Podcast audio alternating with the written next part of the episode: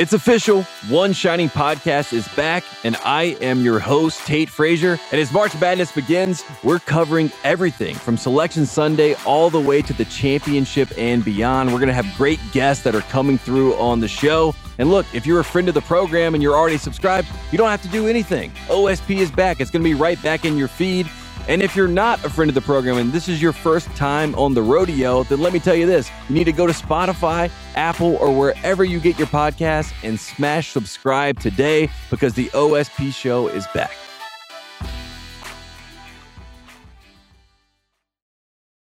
It's the Ringer Gambling Show presented by FanDuel. The road to the NBA Finals starts now, and FanDuel is the best place to get in on the action. Right now, you can check out the new and improved quick bets, which are back and better than ever for the NBA playoffs on FanDuel. Find what you're looking for faster and easier with more props right at your fingertips. You can check out live bets like three minute markets and exclusive live bets like quarter player props, player assist combos, and more. So download the app today and bet with FanDuel, official partner of the NBA. The Ringer is committed to responsible gaming. Please visit rg-help.com to learn more about the resources and helplines available and listen to the end of the episode for additional details. Must be 21 plus, 18 plus, and present in select states. Gambling problem? Call 1-800-GAMBLER. Visit rg-help.com. This episode is brought to you by Cars.com. When you add your car to your garage on Cars.com, you'll unlock access to real-time insights into how much your car is worth. Plus, view its historical and projected value to decide when to sell. So when the time is right, you can secure an instant offer from a local dealership or sell it yourself on cars.com. Start tracking your car's value with your garage on cars.com.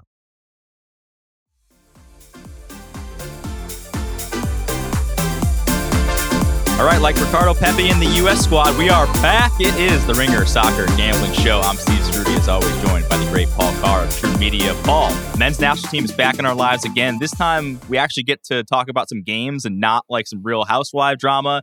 Are you fired up? Because I mean, I know they're not the most exciting matchups in the world, but I am excited to see like what is a, a, a pretty big uh, list of, of guys that are, you know, certainly in the in the in the main eleven, and certainly guys that were at the World Cup. So it is kind of exciting, and we can maybe move past some of the drama we've seen the last month or so. I think that's it. I want to get back to on the field. We got about half the World Cup team, so you get some familiar faces and names coming back. Uh, yeah, the game shouldn't be that competitive. It's CONCACAF. You never really know. But yeah, just, just let's play some games with the A team, more or less yeah, so like I said, let's go through the rundown. We'll get to that, the two games. Um, the, we'll go through the entire squad too. Just talk about people that we're interested in watching. We don't exactly know like what the plan is, as we've mentioned. Interim manager, no real leadership structure in place yet for the U.S., which I'm not mad about. I'm just saying, just no, pointed it out. It is what it is. Um, I'm kind of okay with how we're going here. We'll touch on the Reyna report a little bit that did come out last week. I think Paul, it came out like hours after we we taped last week, so we missed it by a few mm-hmm. hours. But we will get to that. I mean, nothing crazy in there, but we'll we'll talk about kind of that and then the fallout. Um, we have to get into who what is kind of one of the more interesting stories off the pitch for the U.S. men's national team, which is uh, Folarin Balogun, who is you know an, an, English player, plays for Arsenal, but also can play for Nigeria and the U.S., who is lighting it up in France right now. He's a name if you haven't heard of him and you're a U.S. fan, you definitely want to. So we'll go into him a little bit and talk about kind of his decision of where to play internationally in the next couple years. And we had the Champions League quarter quarterfinal draw, Paul, and weird, yeah. weird. I mean, two really interesting. I mean, it's really well for the Italian teams. I think they're pretty pumped about how this thing turned out. Three of them on one side of the bracket. None of like the big, big, you know, uh, you know, the, the, the big sharks out there, like the, mm-hmm. the, cities and the Real Madrids and the Chelseas and the um and the Bayern Munichs. But uh, a lot, lot to kind of get into there. And I have an interesting question for you about whether we'll pin two teams versus the field and talk about which one you should take. And both those right, teams are on opposite right. sides of the bracket, uh, bracket as well. But let's just start off with the Reyna report, as I mentioned before. For anyone who's been living under a rock, if you've if you're a US fan or just, you know, has kind of tuned out on this thing, which I don't blame you because it's been kind of an annoying couple of months here following all this stuff. But the Reyna report was a commission by the US Soccer, which was done by an independent law firm. And it basically just confirmed, Paul, all the stuff that we already knew. Gio Reyna was mad about his playing time. His dad, Claudio, who was a US soccer legend, and his wife, Danielle, essentially leaked that there were some domestic issues in Greg Berhalter's past that they were going to leak out there to the public. Greg has since, you know, acknowledged and and and come and come clean really about um, his past incident when he was at UNC with his with his now wife and girlfriend at the time. Um, and I, I, think what we really got, Paul, was like more of an understanding of just how insane the Reyna family was, kind of behind the scenes. Really, just kind of like nagging um, and bothering Right. and being like the helicopter parent that we really were.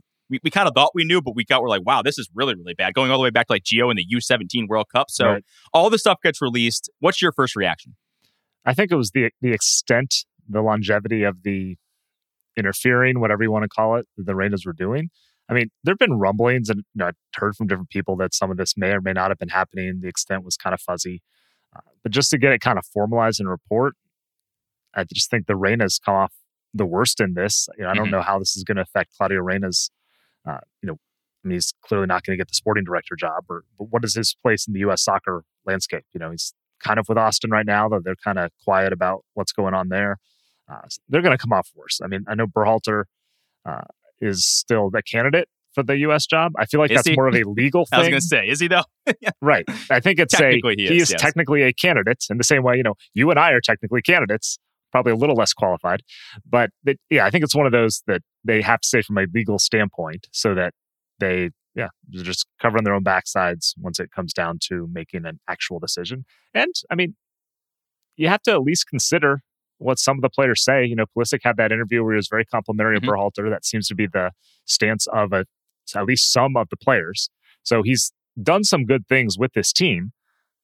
It seems to me that he would still be the coach if all of this drama hadn't happened. But here we are, and I can't imagine they'll keep him.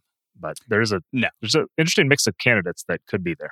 Yeah, we'll get to that in a second too, because there have been like two specifically uh, interesting names. One uh, Premier League manager that just got fired. His name is not Jesse Marsch, uh, and one of them is one of the greatest players of all time, who might actually have kind of a backdoor into getting us Balogun uh, as our as our striker of the future. So we'll get to that in a second too. But I think you're right. Like the thing that kind of stood out to me was just how I mean. They, the Rand family was basically like threatening U.S. soccer on the reg for like a couple years. this Yep. is insane. Yeah. And in, This was not and- just one bad phone call or something. No. this was no, no, the- no. the pinnacle of a lot of conversations. We'll say. and it's so weird because I, I like started watching and I, I just hadn't gotten around to it. I had a lot too much going on, but I started watching the Good Rivals um, U.S. Mexico doc on I believe it's on Amazon. I want to say, and you know it kind of goes through like oh like here's this the, the origins of kind of like MLS and how U.S. soccer went from an embarrassment to being you know taken seriously in the world, and there was really a lot, a lot of that was in the late '80s, early '90s. Obviously, getting the World Cup. Um, in 94 was a big deal. And, you know, you see Claudio in there and like this, this group is like really cool and they're really tight knit and Berhalter's there. And I, I was like, man, this, this just kind of sucks to look back at now because Yeah. obviously there's a, a lot of really strained relationships that have gone on there. Um, you know, obviously that one going back all the way to the, to the college soccer days. So it's, it's just really unfortunate to see, but you know, we'll get into the full squad in just a second, but Gio is back in the squad. So Yeah. With inter with an interim manager, so obviously Berhalter's not there, so it's a little bit easier for everyone probably to accept this. Do you think? Because I really don't. Like, I don't think this is going to have any long so. lasting impact on Gio going forward. He's been good at BVB. He's probably going to continue to be good at, for the U.S. And I think the easiest thing for them to do is just to play him. And once they Yeah. start playing and games start getting accumulated, like I just think people are going to kind of forget about this. Like Claudio, I think you're right. Like I don't know, he's never. I don't think he's ever going to be in the running for any major, you know, U.S. soccer position again. He might even be kind of blackballed from MLS, to be honest with you, Mhm. because it's just it's just a terrible look for him. I don't know how you hire him in the future. Like I think Berhalter, he'll get a job if he wants to in MLS or maybe even in like a lower league in in uh in England, you know, in the next year or so or whenever he really wants to. So I think I think Claudio is probably you know he's done essentially in his career in soccer probably, Yep. but I think everybody else kind of can you know time heals all wounds here for me, and I think at the end of the day, like you can make an argument that Gio is our most talented player. So if that means that you know you have to make a managerial move and it's not Greg Berhalter, I'm not that mad about it. Like I'm willing to kind of forgive and forget. Yeah, I mean, he's Reyna's going to be fine. I mean, several players have said different places that you know they pretty much resolved everything at the World Cup, and I don't. I think players again, you can play well on the field, they'll forgive a lot or forget a lot, and assuming Reyna, you know, behaves for lack of a better term, I, I don't think this is going to be a problem on the field moving forward. So just to put a bow on that, interim manager Anthony Hudson, he did say this, uh, I think it was last week about the whole situation. He said, quote, the situation during the World Cup was handled as a group. There was a positive response from the player and we all moved forward. As far as we're concerned, Gio is part of our program. He's a good guy and a top talent. Obviously, that's like, you know, PR 101. I don't know if you could really read anything into that, but I, I do actually just think it's not going to ultimately matter.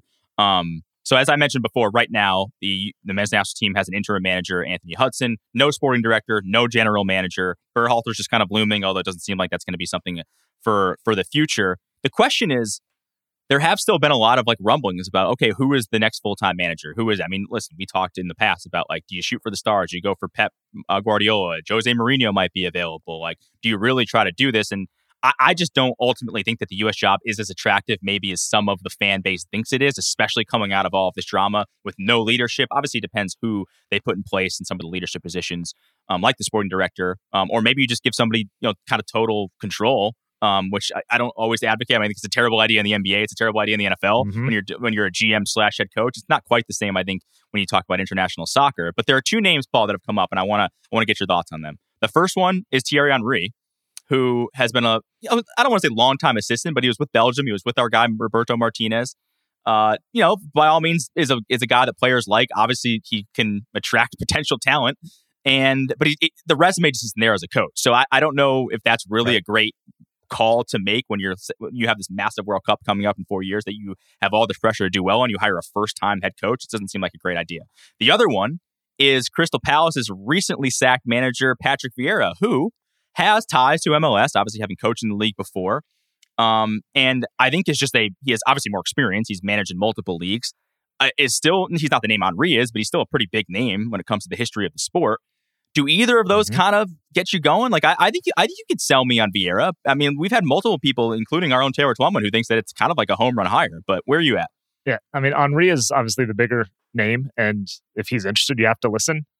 I'd be hesitant to hire someone who's never had any success really as a head coach. I know he's been the assistant. Time in France didn't go well. Uh, Vieira is interesting to me because one thing he did with Palace, he got them playing a certain way. Like there was a pretty, it wasn't necessarily pretty, and they didn't have anybody who could, you know, put the ball in the net, which is pretty important. But uh, so maybe he's a fit for the U.S. But anyway, uh, no. Um, but yeah, he got them doing something, you know, and they looked for a time like they were, you know, a legit middle of the table, even upper half team. Uh, before things kind of fell apart, especially the attacking end. So Vieira is intriguing.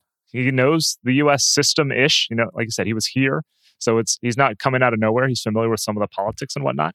So of those two, I would definitely look at Vieira before Henry personally, just based on mostly his resume, his body of work over the last several years. You know, it's been bad at Palace this last year. Um, I I have kind of been this most of this entire year fading them, and it has really kind of worked recently. Uh, you're right. The goals have kind of dried up. I don't know. I don't think that they don't have talent on that team, though. That's the thing. Is I think that as it isn't. It's. I mean, they're what two I think they're two points above the drop right now. They're 27 points, I believe, which, I mean, they, they just shouldn't yep. be near there. Now, granted, we've talked about this. There's nine teams in the relegation scrap, which is pretty insane. So they're going to get dragged into it because they're kind of a mid table team. But I do think he did underperform there. But you're right. Last year, they played some pretty good football. They were attacking. Um, you know, it's funny that they go from Roy Hodgson and then back to Roy Hodgson, and they're they've kind of like gone back in time here, back to the boring days to try to keep them safe. But he did kind of have them playing some decent. You know, they, they they were they played a little bit of a modern style, more than you would think a Crystal mm-hmm. Palace or a mid-table Premier League team would play. So hats off to him for that. And I think you know, I think I think it's reasonable to say he's a, he's a big name coach. Like I, I, think when we get bogged down in like, oh, who can the U.S. get? We talk about, as I mentioned, all these massive names. I just don't know that they're that realistic. So when you throw out a Patrick yeah. Vieira, to me, that's like a that's like a top end name for mm-hmm. a guy to take over the U.S. job. Like I don't think that's. I think that would be a good get if they can get him. Now, is the fit right? I don't know. Um, I do like that he. I don't think it's like I've heard all these people talk about, and I, maybe I don't know if you feel the same way. Like, oh, we need we need a guy who knows you know the, the country and knows the league. I don't know that I necessarily agree with that fully. I do think it would help, and he kind of has both. So, listen, if if, if they announce that he's the manager, I'm not going to be mad about it. Uh, I think he'd be in the top you know five choices I'd have right now for sure. I think so. Yeah, I don't think it needs to. I don't think the manager needs to be an American or something. I think you have to have some familiarity with it, which is why like a, a Mourinho or someone, I just I don't know. I don't see him coming in and fitting in the ways you have to fit in into U.S. soccer, both the organization and just kind of the the broader system of everything. So yeah, if if you told me it's Vieira, be like, all right, I think this can work. You know, uh, assuming if they're announcing that, you know, they've sorted out some of those behind the scenes, you know, who's controlling what, power sorts of things, all that, all that kind of stuff. So yeah, I think he'd be a good fit. Is he does he want to do international stuff? That's really kind of the question. He hasn't before. That's that's my only real question about him. No international uh, management experience. Obviously, a hugely successful career, but it is a little bit different. You know, you can instill a philosophy in a club side. Can you do it in an international side when you only have them for a week or two every month or two? uh, a little bit of a different thing. But I, I would not be upset if that's the guy moving forward. The other thing is the money, Paul. Like I think, right? You know, when you talk about Jose Mourinho, I mean, he certainly when he was in the Premier League was making well over ten million yeah. pounds, euros, whatever you want to do it. He's making seven at Roma right now, which is even high for Roma standards. Mm-hmm. Like I think Greg Berhalter made a little over a million. Uh, I want to say. Uh, so I, I don't. I, I, I, could be wrong on that, but it certainly is nowhere near what some of these guys would command, and probably even a guy like Patrick Vieira would command if he wanted even like a championship job or like a job in a different league or who, you know like I think so like the money is sort of a factor. This this this would be a job where you're taking it because you really want the job, not because you're doing it to you know to to you know buy an island somewhere. um, right. So that is that is something that to take into consideration. Like I don't think the U.S. Soccer Federation is incredibly liquid right now. Right. Uh, the one thing I do meant, I, I had heard a rumor about uh, Gucci Onyewu potentially being the guy who could oversee yeah. sort of uh, the, you know, whether it be the general manager or the sporting director role. That's I I love him. I think he's good on TV. I like him as a player. I have no idea what it'll be like if he, if he ends up taking right. over the squad, but he knows the team. Uh, I think the players like him, and he's a guy that I think you know if you if you hired him, I don't think he's I don't think someone's is or isn't taking the job because of him. So you know that's yeah. just a name that's been floated out there. Yep. But all in He'd all. I've worked with him on CBS doing TV stuff. Yeah, again, similar though. Like him, enjoy talking with him. No idea if that's no a idea. good fit. I know he's done some kind of management type of stuff, front office type of stuff in Belgium. Uh, so he's got some experience, but obviously this is a whole different can of worms. But yeah, I think he's got the respect. He seems to have he has a good personality, good guy to work with. So, but yeah, no idea really yeah, and I think that's when we're talking about all these people, like it's like, yeah, I don't know, it could work, could not work. You right. know, it, at the end of the day, sometimes it just also just depends on how good your players are. like that's mm-hmm. especially internationally. So, right. uh, and uh, we'll we'll certainly do more on that in a second. Actually, let's just do that now because let's get into right. the U.S. men's national team. They have the Nations League coming up. Grenada, as you corrected me before the pod, uh, not Grenada, Grenada uh, on Friday, and then El Salvador at home on Monday are the two games. And they've also got a, a friendly coming up in, in I think mid April too against yes. Mexico, which is really it's outside of the, the usual international right. window too. So that's going to throw a little bit of a wrench in, wrench in the works. Maybe we'll see some more MLS guys in right. that one because of uh, because of the deal. But let's go through the roster here, um, Paul. And I'm gonna I'll go position by position. We can kind of talk about like guys that stand out and some storylines that that you might want to talk about. First and foremost, as we mentioned, almost no um, or almost all European guys, very few MLS guys. No Tyler Adams and Tim Weah due to injury. So let's start here with the goalkeepers. We've got Matt Turner, number one guy. Um, I think no surprise he's back in the team. But uh, one surprise here is Zach Steffen's back in the squad after getting the snub from the World Cup. Um, and Ethan Horvath rounds out the three goalkeepers there. So obviously, I think the, the, the first and the last one I mentioned are okay. I get that. What do you think about Steffen being back in the mix? I think it's good. I mean, he's been playing for Middlesbrough and playing relatively well by all accounts. Uh, you know, nine clean sheets this year, uh, started 34 of 38 games for him so far this season. So he's playing. He's, I guess, not playing badly is almost as important as playing well. I think. Yeah. So yeah, get him get him back in. I mean, this is what a camp like this you want to bring in whatever a guy of the future. You don't want to bring in a Sean Johnson or someone like that who you know is not going to contribute all that much to this next cycle, uh, especially beyond like this year. So yeah, it's good to get him back in the mix because you know if what if uh, Matt Turner gets hurt, this Steffen might have to step in and start you gotta you gotta get get him back, get him ready. So yeah, good to see him back. I think more than anything else. I think these are pretty clearly the top three in the U.S. keeper pool right now. Yeah, Middlesbrough, his squad, by the way, is third in the championship after mm-hmm. kind of a weird start. I don't know if he's had an awesome year, but he's he had a tough start, and I think he sort of rounded out into form and is is, is doing okay. Yeah. And they're going to have a chance to come back up. I don't know, if, like if they get promoted, I don't know that he'll be the Middlesbrough right. keeper next year. I think it would be cool if he was, but you know we'll mm-hmm. have to see how that kind of how of uh, how that kind of pans out. But I'm kind of with you. Like you know, I think I think Matt will probably get the start in both of these games, mostly too just because you want to get him some playing time. And he isn't playing a ton for Arsenal, right. so you might as well just play him. And you're probably not going to bring him on the trip if you're not going to play him anyway. Yeah. Um, so you know, you're right. Like maybe you give maybe I don't know. Who knows? Like maybe something happens and Steffen gets a gets a gets a look. But I do think you're yeah. right that that like it's good that we're getting some of these people that are still kind of young and still have a chance to be a, a, part of the future because that's the one thing we talked about. No sporting director, no um you know an, an interim manager, no one really leading the team, but it does look like this squad does sort of show that they're looking towards the future, which they should be. Yeah, wouldn't shock me if I don't know, you sub maybe maybe keep your sub at halftime of the Grenada game if it's working out in your favor. Yeah, you're you're four 0 sure. or something. yeah. might as well.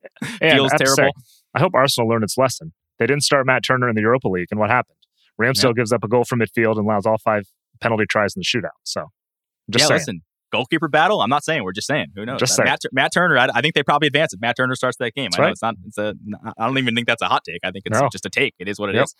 Um, All right, so let's get to the defenders here. This is a, a larger list. Sergiño Dest is back in the squad. Mark McKenzie, Tim Ream, Bryan Reynolds, my guy, who is uh, still still owned by Roma, but is uh, is is on loan as well. Um, Antonee Robinson, Miles Robinson's back. Shout out to yeah. him after uh, after tearing up his knee about a year ago. He's like one of the few, I think, the only uh, MLS guy in this, which is a little bit confusing. Yes. Joe Scally, and then uh, Austin Trusty, who is an interesting name for sure. So, anything stand out to you, Paul? So, Miles Robinson is back. That's great. You know, he probably would have started at the World Cup had he not uh, gotten hurt last May, I think it was. Um, and yeah, just the MLS point, we're going to the roster in April will be probably almost exclusively MLS guys. Uh, and so I think this is just a matter of, you know, Atlanta probably preferred him to come now uh, than that one off in April. So I think it was probably just negotiating with that. And that's why mm-hmm. you're not seeing, you know, there's no Walker Zimmerman or Kellyn Acosta or Jordan Morris on this roster. I would expect all those guys to get called up in April for that uh, one off Mexico game. Um, beyond Robinson, though, I mean, I think it's just kind of filling in the depth at outside back. You know, it was kind of a, a weakness behind Destin Robinson uh, the World Cup. So, you know, can Scally or Trusty or even Reynolds, can one of those guys grab one of those backup positions? Maybe. I, have just been running on a lot of those guys over the past few years, and no one's really uh, jumped aside from Antonee Robinson. So, I'm interested to see if anyone can do anything to kind of keep themselves on the radar at outside back moving forward. It is interesting because I you'd like I think Antonee Robinson. I've said this for a while. I think he is our best fullback. I know Sergio Dest gets all the the you know the, the doesn't defend the, the, applause and whatever, and he's flashy. He plays at Barcelona. Obviously now he plays. He's on loan at, at AC Milan, but he's he's really kind of been frozen out at AC Milan. Mm-hmm. I, he's going to go back to Barcelona. I don't know what his future is going to be. I assume they're going to try to sell him this summer because, as we all know, Barcelona needs money. Um, and then if he doesn't, then you know, does he play? I, I, there's a, it's, it's kind of like a weird. It's an interesting time in Sergio Dest's career. I think um, mm-hmm. he has he and I've watched a couple AC Milan games where he's featured in. Like the, the AC Milan fans don't like him. You're right. He doesn't defend at all. Um, he is really more of like a wing back winger, but he's not as great of a finisher. So he's he's it, the talent is still there, but it's one of those like he hasn't really put it all together yet. So you'd like to see one of these other right backs, and we have a million of them. you'd like to right. see one of them maybe potentially push him. I and I, I really like Bryan Reynolds. Like I know he had a kind of the falling out with Jose Mourinho, but he was incredible at FC Dallas. He's like six four. He's so athletic. He puts a great cross in. He's another one though. I mean, he's really young. So, you know, he's still like 19, 20 years old, but terrible, terrible defending. that was the whole, the whole problem why Jose Mourinho just didn't want to play him. Um, I'd like to see one of these guys potentially push Sergio Dest because I do think mm-hmm. that is like, I think I, you know, when we look towards the World Cup in 2026, you know, I don't, I don't know that that, that right back spot is Sergio Dest's, you know, and it's un, you know, it's, it's, it's, it's basically undisputed. I think that there's, right. it's, it could be potentially up for grabs depending on who's in form and who's not. So these next couple years, I'd like to see one of those guys step up. And, you know, if this is the start of it, then that's great especially if you're playing a team where you're not going to have as much of the ball. Like you want someone who can defend better. Breaking mm-hmm. news, you know, so Dest is you know fine, good against your Concacaf teams, your uh, you know similar level or lower level on the international stage. But yeah, you need someone who can defend a little bit more at that right back spot. So that the backup spot's open. Maybe the starter job is open for the next few years. And just lastly, I'd like to see. I don't know if we'll see him again. We don't know what the lineups are going to be like. You know, the, certainly the the Grenada game is kind of a total wild card. It's going to be on an absolute shit field. It's against a bad team. Like you, I I don't know what their mindset is. They might just put up a bunch. You know, give a bunch of guys who don't usually play a chance, and they'll probably be fine either way. As we, you know, we'll talk about. Actually, do you want to do you want to set up too? Because we talked about this in the pre chat. The two games. I mean, basically, right. Paul. The U.S. the the Grenada uh, game doesn't really matter as much. They just right. kind of have to get a. They have to beat El Salvador essentially to top the group, right? yeah, it's important to know these are competitive games in the sense that it's a competition, and this is the group stage of the Nations League that started last June. Uh, so yeah, if the U.S. beats El Salvador, they win the group regardless. The one thing they have in the Grenada game, if they win that one, then all they need against El Salvador to win the group is a draw. So it's a little bit of something. I'm sure they'll play that up. You know, win this one, it makes everything else easier, which is true. Uh, but you know, it shouldn't make much difference. And then what they do, they get to the semifinals and the final, which will be in June Las Vegas. This is what they beat Mexico in a couple years ago in Denver in that crazy 3 2 extra time game. Uh, so, yeah, you're, you are playing for a trophy, even though you kind of forgotten with how long ago the first part of the group stage was. So, there's a little something to play for. It shouldn't be a hard task, but it's CONCACAF. So, who knows? I'd like to see Trusty or or, or McKenzie. I, I, just selfishly, I'd like to see him get a shot out there. I just really would, especially against uh, Grenada. So, uh, moving on, let's go to the midfield here. There's a lot of familiar names here. Brenden Aaronson's in the squad. Luca De La Torre is in the squad. Weston McKennie are guys in the squad. Yunus Musah is in the squad, and then two um, interesting ones. One, Alan uh, Sonora and uh, Johnny Cardoso, who you know a little bit of wild cards there. I but I think the, the main thing here is like the bulk of our midfield minus Tyler Adams is here for this camp, and you know it's that's probably the strength of our team right now. Yeah, I'm, I'm curious to see how they replace him because there is no n- really natural number six. Cardoso is probably the closest thing here. Um, however, you're playing again Grenada and El Salvador, so my guess is they'll just plug in De La Torre there and call it good. Uh, because it, it, again, it really shouldn't make much difference as much of the ball as you're going to have.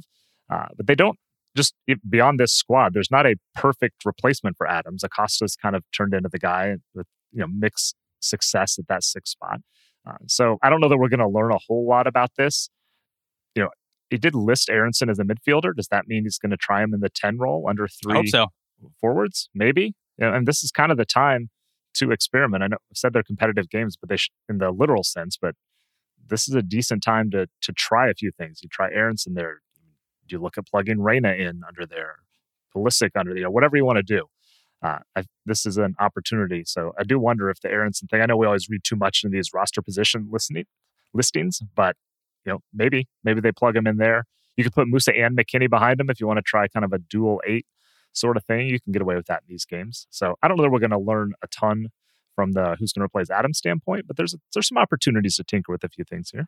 Yeah, and you know I'll get to the forwards in a second, but a guy like Gio Reyna is listed as a forward, which I understand, but he could also play in the ten spot. I, would mm-hmm. I'd like to see a double pivot. I'd like to see you know a four two two two or maybe a four two three one, um, and kind of give Musah, uh, De Torre, um, Weston McKennie, whoever, like a little bit licensed to go forward. Because as you said, mm-hmm. if we don't have a natural six, like I don't like pigeonholing a guy to be like, hey, you're going to play the six for this game if you don't actually right. know positionally what you're supposed to be doing.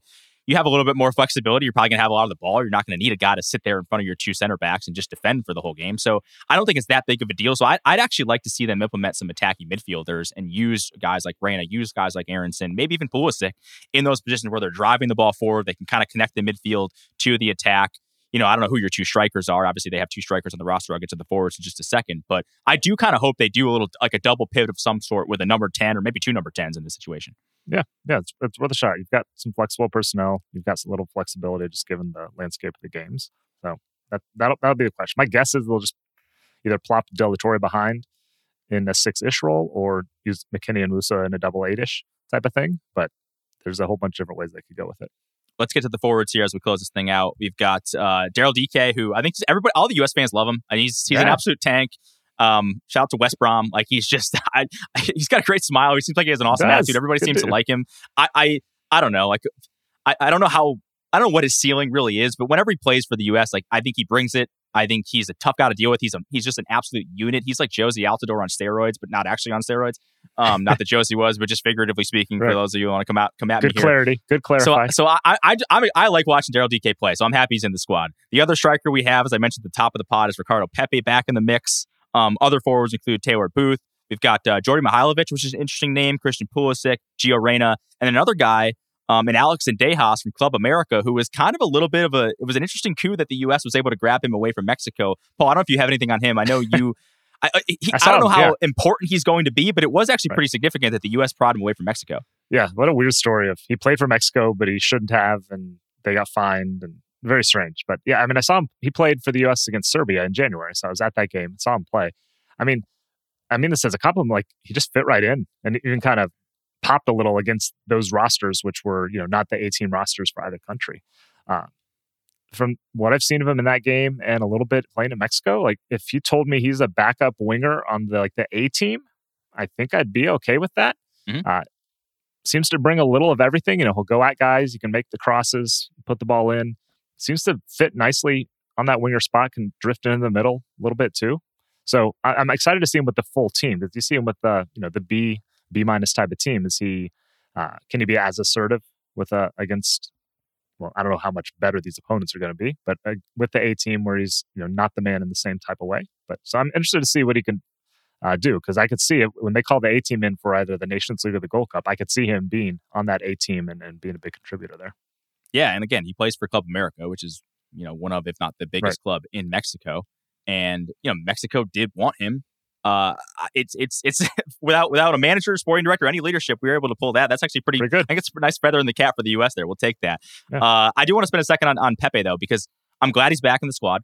I hope that we can sort of put behind us, the him not making the roster. Whether you want to agree with that or not agree with it, I sort of did agree with it at the time, even though now I think in hindsight I'm like, eh, I, yeah. he probably should have been there because I don't think there were the, the, people that we brought were necessarily better than he was. Um, I just hope he starts knocking some goals in. He has been right. pretty good uh, recently. Um, once he when he initially moved away from MLS and went to Augsburg, like it was just kind of a mess. They were in a relegation scrap. I don't think he was put in a great spot to begin with. Now in a little bit of a lower league, uh, I think he can regain his form. I think I don't think it's over for him as the number as the future number nine of the U.S. men's national team, and I think it starts now. Like if he can kind of hit the ground running, he's got you know he'll have a new manager eventually. Obviously, a new manager in the interim right now. He's one of the guys where I'm like, I hope it, it does seem like he put that behind him too, Paul. Like I don't think I, I mean so. I, I, hope he's not holding a grudge. He's here and he has everything to play for to play in 2026. Got 10 goals for Groningen. I know it's the Dutch league and everyone scores Every, goals. Everybody there, scores, but, yeah. But he's doing it, which is fine. Yep. You know, he's in a relegation scrap again. Um, more than anything in this window, what I want to see is goals from Dike and or Pepi. Like, just give me some goals. I know you are scoring them against Grenada and El Salvador. I don't care. Give me the goals. This is what Pepi did in, in qualifying when he scored in his first couple games, but hasn't scored since. Uh, Dike, let him be what a U.S. number nine center forward should be against these lesser teams. Jozy was great at beating up on these lesser teams. And I mean this is a compliment, like just ending those games, like get those goals and put this out of reach and I'd love to see Dike do the same thing. So just build some confidence, find a guy. Because I mean, one of these guys might need to start for you when you have your A team together this summer. So let's figure out if it's one of these two, build some confidence and, and go on from there. Allstate wants to remind fans that mayhem is everywhere. Like when your fantasy league meets up at your house. Everything's great until the hot plate gets too hot for the tablecloth. Now your kitchen's up in smoke. And if you don't have the right home insurance coverage, the cost to fix this is anything but a fantasy. So switch to Allstate, save money, and get protected from mayhem like this. Not available in every state based on coverage selected, subject to terms, conditions, and availability. Savings vary. Another day is here, and you're ready for it. What to wear? Check. Breakfast, lunch, and dinner? Check. Planning for what's next and how to save for it? That's where Bank of America can help. For your financial to-dos, Bank of America has experts ready to help get you closer to your goals. Get started at one of our local financial centers or 24-7 in our mobile banking app. Find a location near you at bankofamerica.com slash talk to us. What would you like the power to do? Mobile banking requires downloading the app and is only available for select devices. Message and data rates may apply. Bank of America and a member FDIC. Want to be more active this summer? Sierra helps you save on everything from swimsuits to stand-up paddleboards, tennis rackets to fishing tackle. And if that doesn't float your boat, we also have pool floats. Sierra, let's get moving to your local store, like now. Go! Djordje Mihailovic, also another interesting name, uh, another Dutch player. Uh, well, the guy plays in the Dutch league at AZ. He's he's talented, talented guy. Like there's mm-hmm. again, there's a lot of names in here that I'm just like, okay, I'm, I'm, you know, for, for your average fan, you, you, know, you look at the roster and go, I don't know who some of these people are. Uh, they're actually, it, it will be fun on Friday and Monday to see like kind of who plays and how they look. And yep. you know, uh, some of these are gore. Again, first game is a little bit of a glorified expedition. Uh, or exhibition, I should say. Well, before we move on to the ball, like uh, two wins here, like we just need two wins. Is there any, anything less than that's pretty much not acceptable, I would imagine. Yeah, yeah. I mean, it's not what you need technically to advance, but come on. If you don't beat Grenada and you don't beat El Salvador at home, like, what are we doing?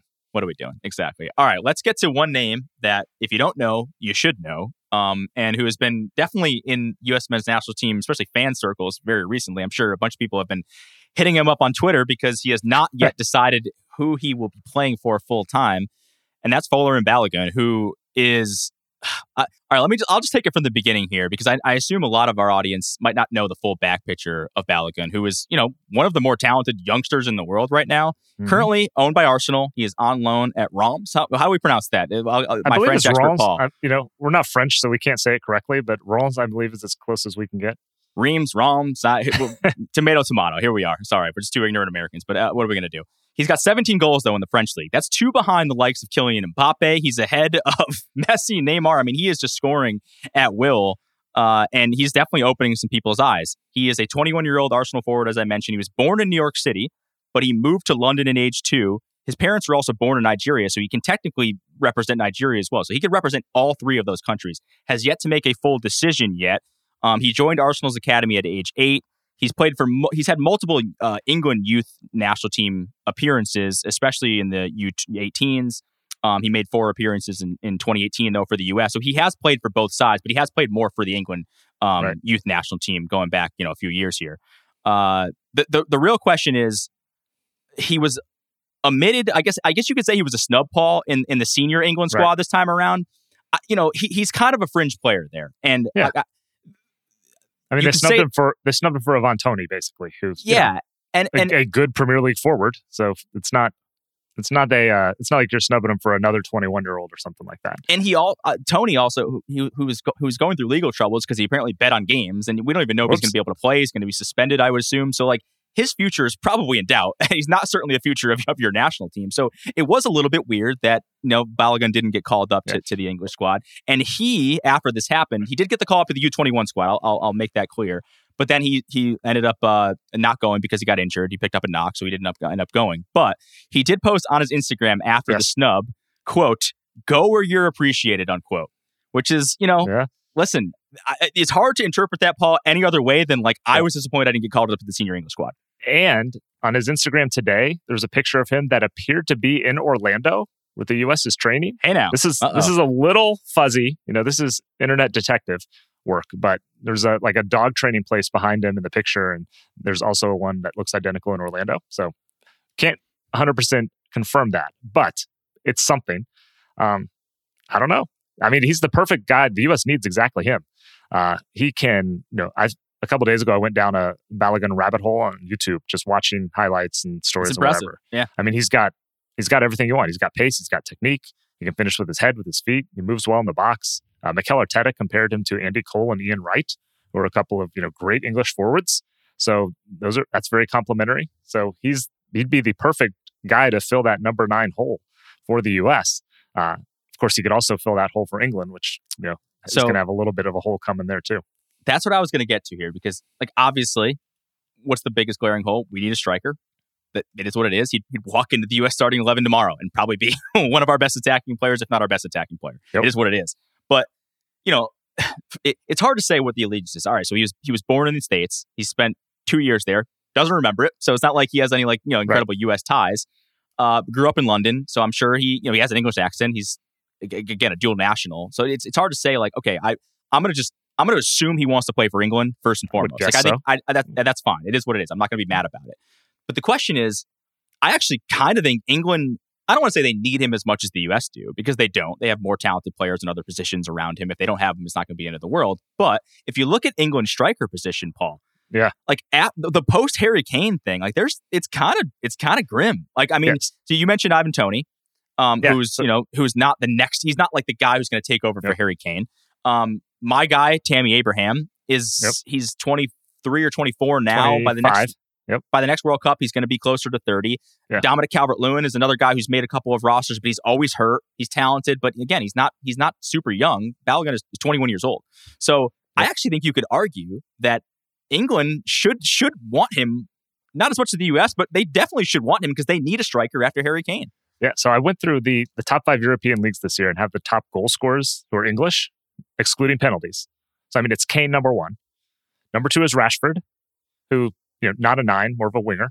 Mm-hmm. Number three is Balogun. Number four is Toney, who's 27 and you know not probably not a starter at the international level for the next four years. Five is Saka, winger. Six is Harvey Barnes, midfielder, tied Random. with Phil Foden and James Maddison. So you got another winger, another midfielder. I mean, Ollie Watkins has eight goals, non penalties for Villa. He's 27 uh, Solly March for Brighton. And now we're in like James Ward Prowse, Callum Wilson, Danny Ings, Tammy Abraham range. So, I mean, those are your guys who are scoring goals who are English in the top European leagues. That's kind of a, a grim of sorts. And look, there's a ton of talent there. Maybe you just uh, plug some Toney type of player up top and surround him with good wingers and see what happens. But yeah, there's a big question mark at England uh, at that number nine spot once Kane goes away in the next handful of years. And one of my best friends is an Arsenal fan, and so I, I do get like the regular. I, I, I do get the regular Balogun updates, and you know, Arsenal fans are excited about him. The question is like, what is he? Is he going to be at Arsenal next year? Right. They have Eddie Nketiah, who is kind of their backup striker now. Balogun, I think, is I think anyone would really admit is better than him. But is he willing to accept that backup role to play at Arsenal? Does he go on loan again next year, but maybe in the Premier League? Uh, so there's a lot to be sort of decided for what his future is. But there's no denying this guy is incredibly talented and you know, I, I guess I'm just surprised that England isn't like, I guess putting a stronger foot forward to like really not, you know, to not convince him and not let him flirt with the U.S. Because if you if you're right, and he's like in Orlando flirting with the U.S. guys, maybe getting some jerseys, you know, maybe going mm-hmm. out with the boys, like that only helps our cause. And I, yeah, the U.S. should really do. I mean, we've actually had some success, like especially going back to the Jurgen Klinsmann with the dual national German guys. We've had success convincing those guys to play for the U.S. So you know, I don't know if it's it's been anybody as talented as as Balogun is. I mean, maybe you could say Sergiño Dest was that guy because the Netherlands definitely did want Sergiño Dest when he was deciding between uh, the Dutch and, and and the U.S. So I, I, I think, but I think again, Balogun would be such a bigger coup because he's a guy that we he you, you put it perfectly. He's the exact player that we need, especially you know heading into this massive World Cup in 2026. I wonder if this is another way that the European international soccer setup is hurting Europe. You know, we I don't know if we talked about it, but it was a thing during the World Cup. Like these European teams are only playing European teams, and they don't get to play a different variety of teams. Uh, in sort of a similar way, all their friendly. You know, they don't have a lot of friendlies. Like these are European qualifiers this window. So in some ways, they can't mess around.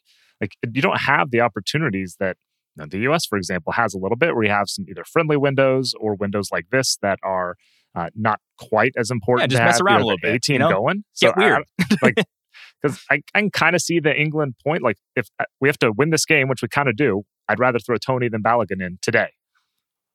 That's not great for your future, but I, I kind of get it. And I think it just might be another way that this Nations League setup that UEFA started is kind of hurting them on the global scale. Listen, don't change it. We'll take it. We'll, That's we'll right. Never take- mind. Forget we'll I said take- anything. Yeah, we'll take any of these fringe guys. Let's let's just let's be honest. I mean, you know, Antonee Robinson, another guy who you know he, he could could have chose both. I mean, he's certainly England's more stacked at, at that position, Right. and he was never really going to get a sniff there. But hey, we will gladly take him. He's I think our best fullback, as I mentioned before. Mhm. So. Um, uh, he's definitely a name to watch out for. We'll see how things kind of unfold, but it, it definitely seems like he's right for the taking. So hopefully, fingers crossed, you know, he, he makes a decision at some point in the near future and chooses the, the red, white, and blue. But um, all right, let's uh, let's enough. But we actually had a very interesting thing at the end of last week. Last Friday, we had the Champions League quarterfinal draw, which was fascinating, Paul, because it basically put all of the like the favorites on one side of the of the bracket, and then all of kind of the scrappy underdog Italian teams plus Benfica on the other side. Um, I'll just go Yeah. really quickly. Let, let me give you the matchups, and I'll give the odds, and we can kind of talk about everything just together. Man City got drawn with Bayern. Man City is a slight favorite, minus one twenty eight. Bayern plus one hundred four. Definitely the juiciest matchup, I think, of, of them all. Real Madrid, uh, the winner of, of Man City Bayern would then play Real Madrid uh, and Chelsea. The winner of Real Madrid Chelsea. Real Madrid only a only minus one fifty favorite to advance. I kind of feel I kind of like that. I don't. I Chelsea plus one twenty two. I just don't think.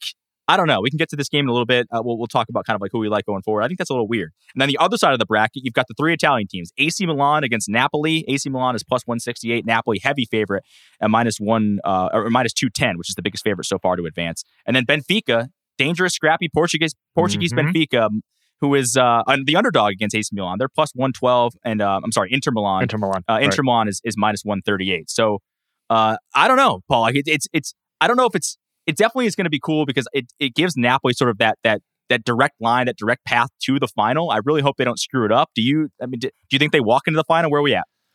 I mean, they're definitely the biggest winner here. You know, you look at the odds before the draw. Like Bayern was like plus two seventy five ish to win, and now they're around plus three sixty. And Napoli was around plus five hundred, and now they're at plus three forty. So that kind of tells you what what you know.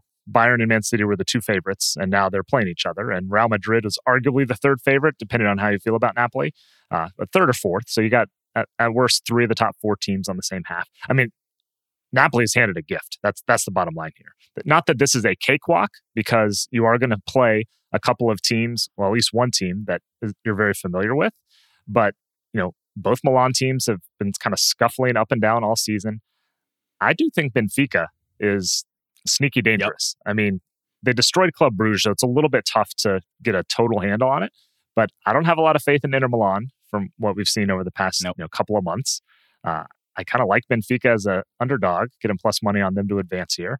Uh, I don't mind taking a flyer on them, like to reach the final, that kind of thing. But Napoli, like, look, you're never going to get an easier path. Not that this is a simple path, but you're never going to get an easier path to a Champions League final. And then you'll probably be an underdog there, but it's a Champions all League final. What do you expect? Yeah, well, the underdog won last year. Liverpool was a Right. favorite, and we both were on Right. Real Madrid. And Chelsea, go. Bada Chelsea bing, bada boom. knocked off City the year before. So anything exactly. So Ben, let me just go through two. This is these are just like two win it. Uh, and again, this is heavily dictated by what the bracket is. So Man City is the favorite, despite being on that difficult side at plus two twenty. Napoli second favorite at plus three forty. Bayern Munich plus three sixty. Real Madrid plus six fifty. Uh, Inter Milan plus 1300, Benfica plus 1400, Chelsea plus 1400 as well, and then AC Milan plus 2300.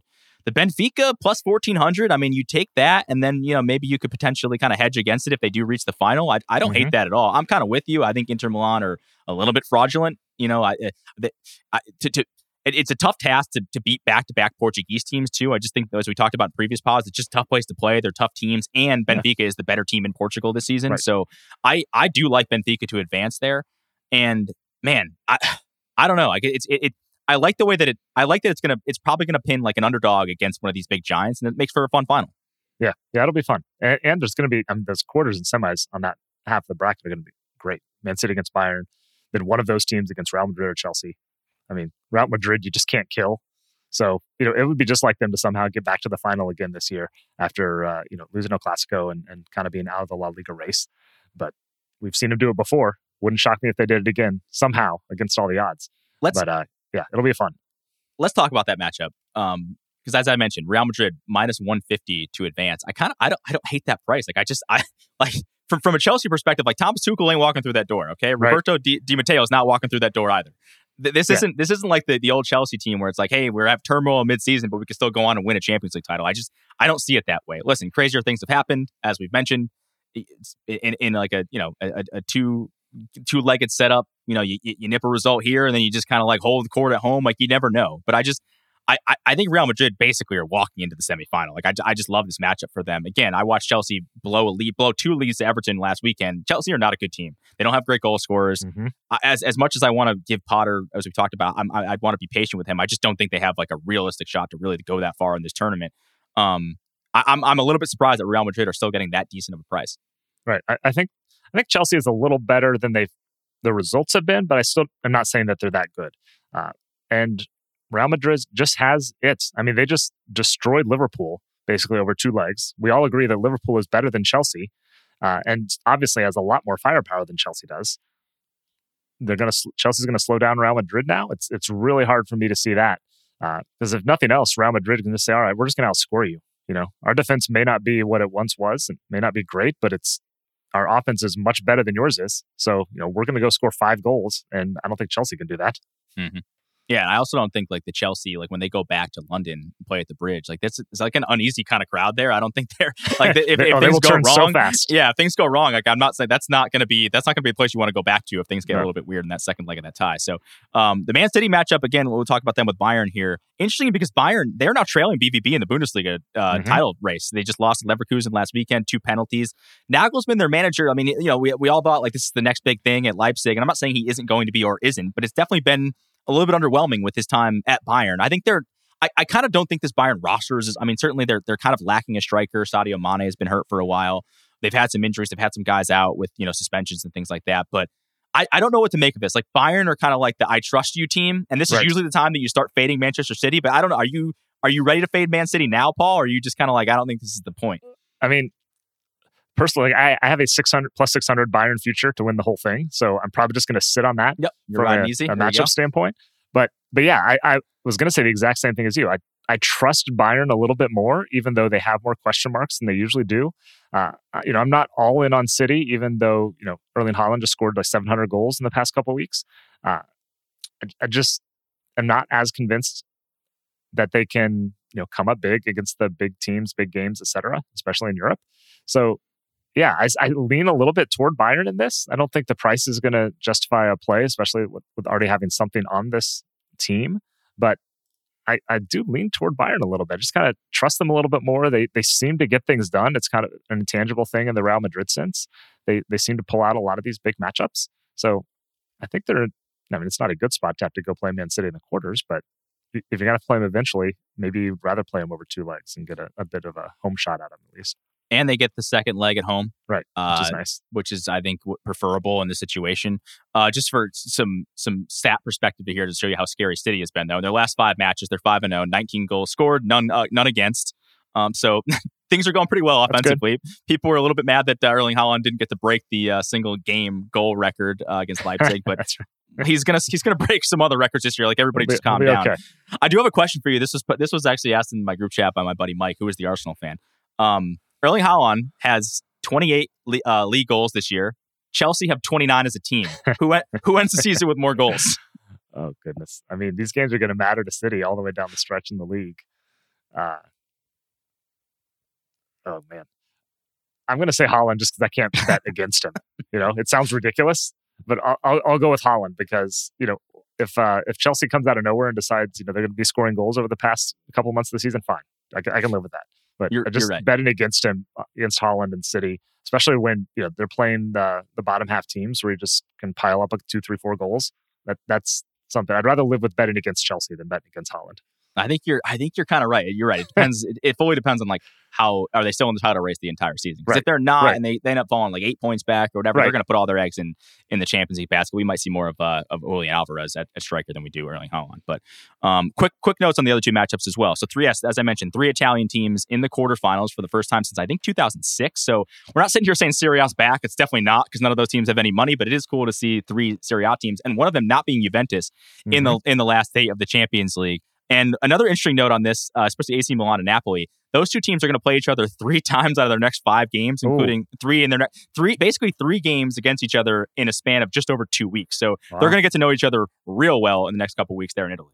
That'll be fun. Uh, yeah, it'll be interesting to see what kind of lineups they roll out, especially that league game, uh, which you know won't mean a ton to Napoli. Probably not saying they're going to roll out a bunch of 19 year olds, but if you're going to kind of rest some guys and cycle through some players, it would seem like that would be more likely than the Champions League game. So yeah, that'll, be fun. see what happens there. And Milan's form has been kind of not awesome in the league the last couple games, but I I'm not putting this bet in yet, but it's one maybe we'll talk about this next week or the week after when we start talking about the matchups when we get a little bit closer to the games. But I, I kind of like AC Milan to maybe get a result at least in that first one at home, and then maybe that's the point where you can get a better price on Napoli heading into their home, their second leg at home.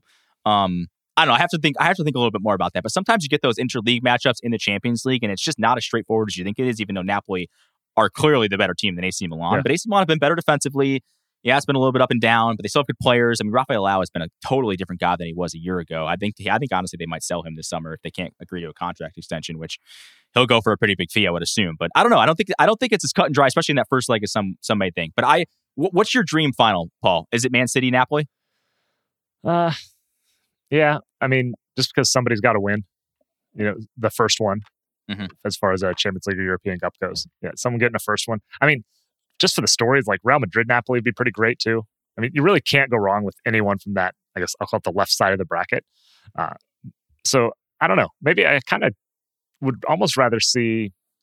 No, I think I'll stick with City and Napoli. I mean, I was thinking maybe I'd rather see Napoli try to take down one of the giants of Bayern or Real Madrid, a giant, and we've won lots of European titles since.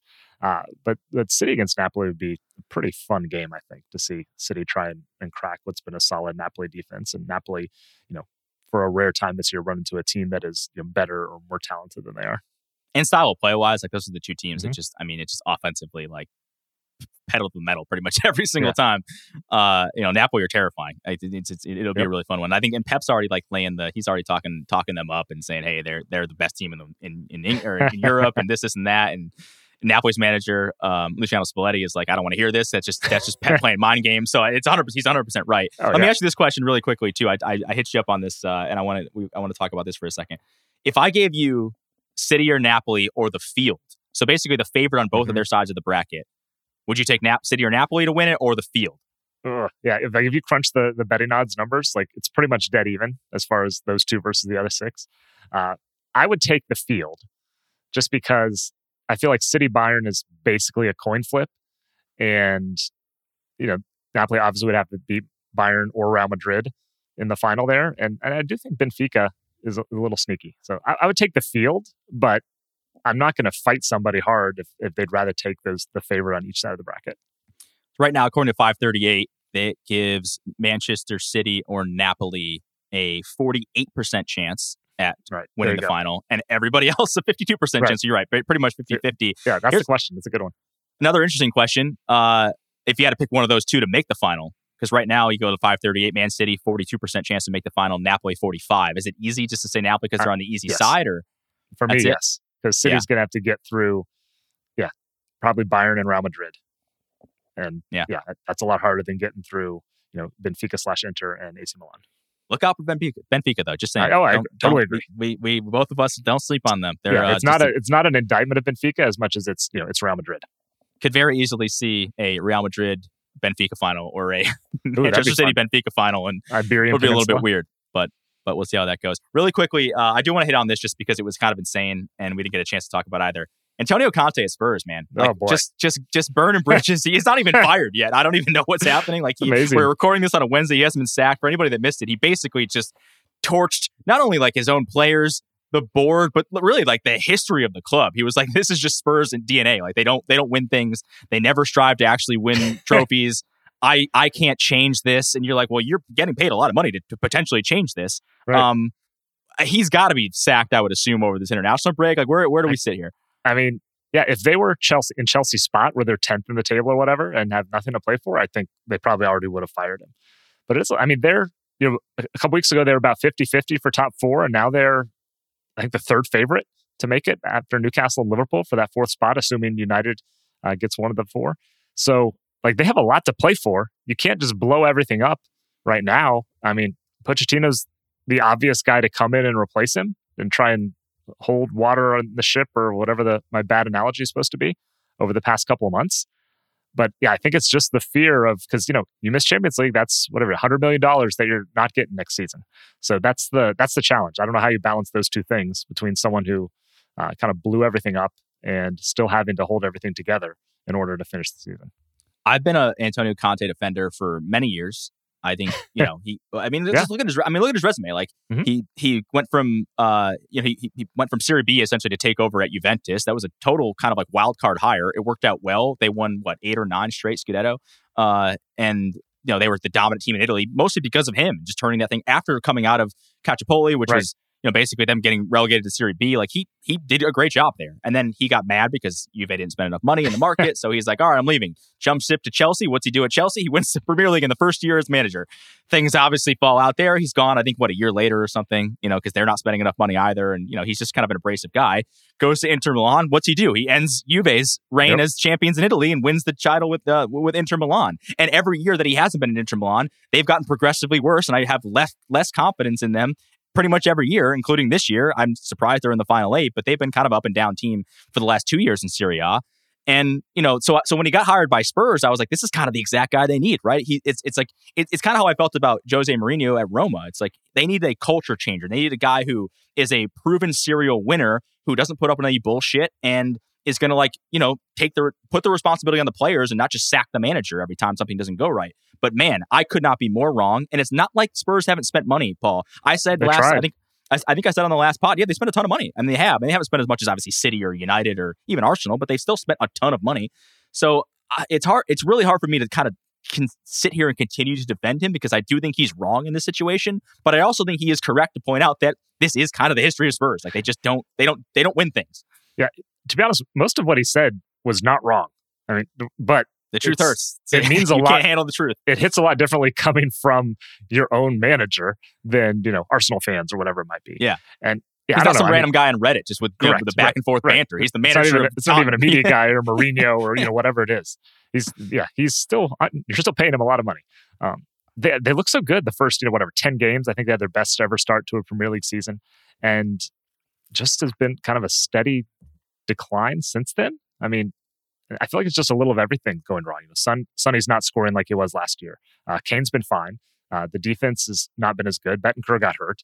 Uh, so it, it's been a, a little of everything. I don't know if it's just too much to try and plug all those holes at a time for him or for Tottenham or, or what exactly it is. But yeah, I, I- I'm very interested to see what they do this week and over the past two, next two months because there's no good answer to either getting rid of him or trying to bring someone in new and keep them up in the top four. Well, uh, unlike Antonio Conte, Paul, we will be likely back next week uh, on the pod. I'm not. I'm not going to blow up the pod, at least not on purpose, in the next week. Um, what actually before we get before we get out of here, I know we kind of talked about this. We, we're, we don't really have best bets for this week because I, I, listen, I'm going to be watching England, Italy. I don't know that I have a play on it right now, but it, some of the U.S. games we were kind of talking about beforehand. I wait until the lineups come out because there are some actually kind of juicy, especially in the in the Grenada game. There are some juicy like anytime goal scorer numbers for both Dike and Pepi, even Pulisic. Like look at the lineups though. I mean, the numbers will probably change, but if we get any kind of indication, there are some interesting numbers there for anytime goal scorer for some of those U.S. matchups. I think so. Yeah, Pepi's plus two seventy, Dike's plus three thirty. Pulisic will also take penalties, and likelihood is plus five hundred. Um, but Pepe or Dike are the two I would look at if you can get them around plus three hundred ish once you know they're going to start. And again, the problem is you may not know till an hour before the game and the odds might drop. But that's the direction I would definitely look because the US put up five on Grenada last summer when they played at home. Should be a similar type of game uh, down there on Friday. Just on on the old uh, the, the what is it the, the, the, what do they call it the, the, like a corn patch or whatever I mean this is basically just like a like a you know like a it's field a stadium. Of, yeah, like it's not. It's, it's, it's, it's Kirani James Stadium. He's their only Olympic medalist. He's got three gold medals at the 400. They've named the stadium after him. But yeah, it's the it's the big stadium. That, you know, it'll be round and crickety, and they'll make it work for soccer as well. Well, it's a good thing we're not playing them in cricket. So there you go. That's right. We, we would lose that one badly. uh, all right. As I mentioned, we will be back next week. We'll break down the, the Nations League games. We'll talk about some of the other international action that's going uh, obviously over the course of the next week or so. Um, and we will preview club soccer coming back. Uh, some more best bets again uh, next week as we look ahead to the EPL matchups as we go again nine teams basically in the in the running for for relegation, a, a title fight um, in, in multiple leagues actually. So it'll be really interesting. We'll, we'll break all that down when we come back. Probably I would say middle of next week, Paul, because we, we yeah. get the game on Monday, so maybe Wednesday or Thursday next week we'll likely be back with some of that stuff. So um, before we get out of here, um, any other? I'm trying to think any any other. I don't I don't know if we have any other bets or anything to give out really, but um, I don't think so. Know. I mean, the only one I think I played of all these has Benfica to advance. I got them at plus 120. I think it's a plus 110 now which yeah, I, I you can get that. plus money on that. I still like it. Love it. I, and I think they're even, we could talk about this again. I, they're plus 110 in the game itself at home against Inter. Like, I, mm-hmm. I, I, will likely be all over that uh, yeah. in, a, in a couple weeks. So if you get on early, see, look at the prices and see if you can get the best one over the next couple weeks. But uh, thanks again to the great Paul Carr. Thanks to Stefan Anderson for producing this podcast. Go USA. We'll check out some of these uh, new and familiar names in, in the two matchups over the next uh, week or so, and we'll catch you next week. So appreciate you guys listening. Talk then.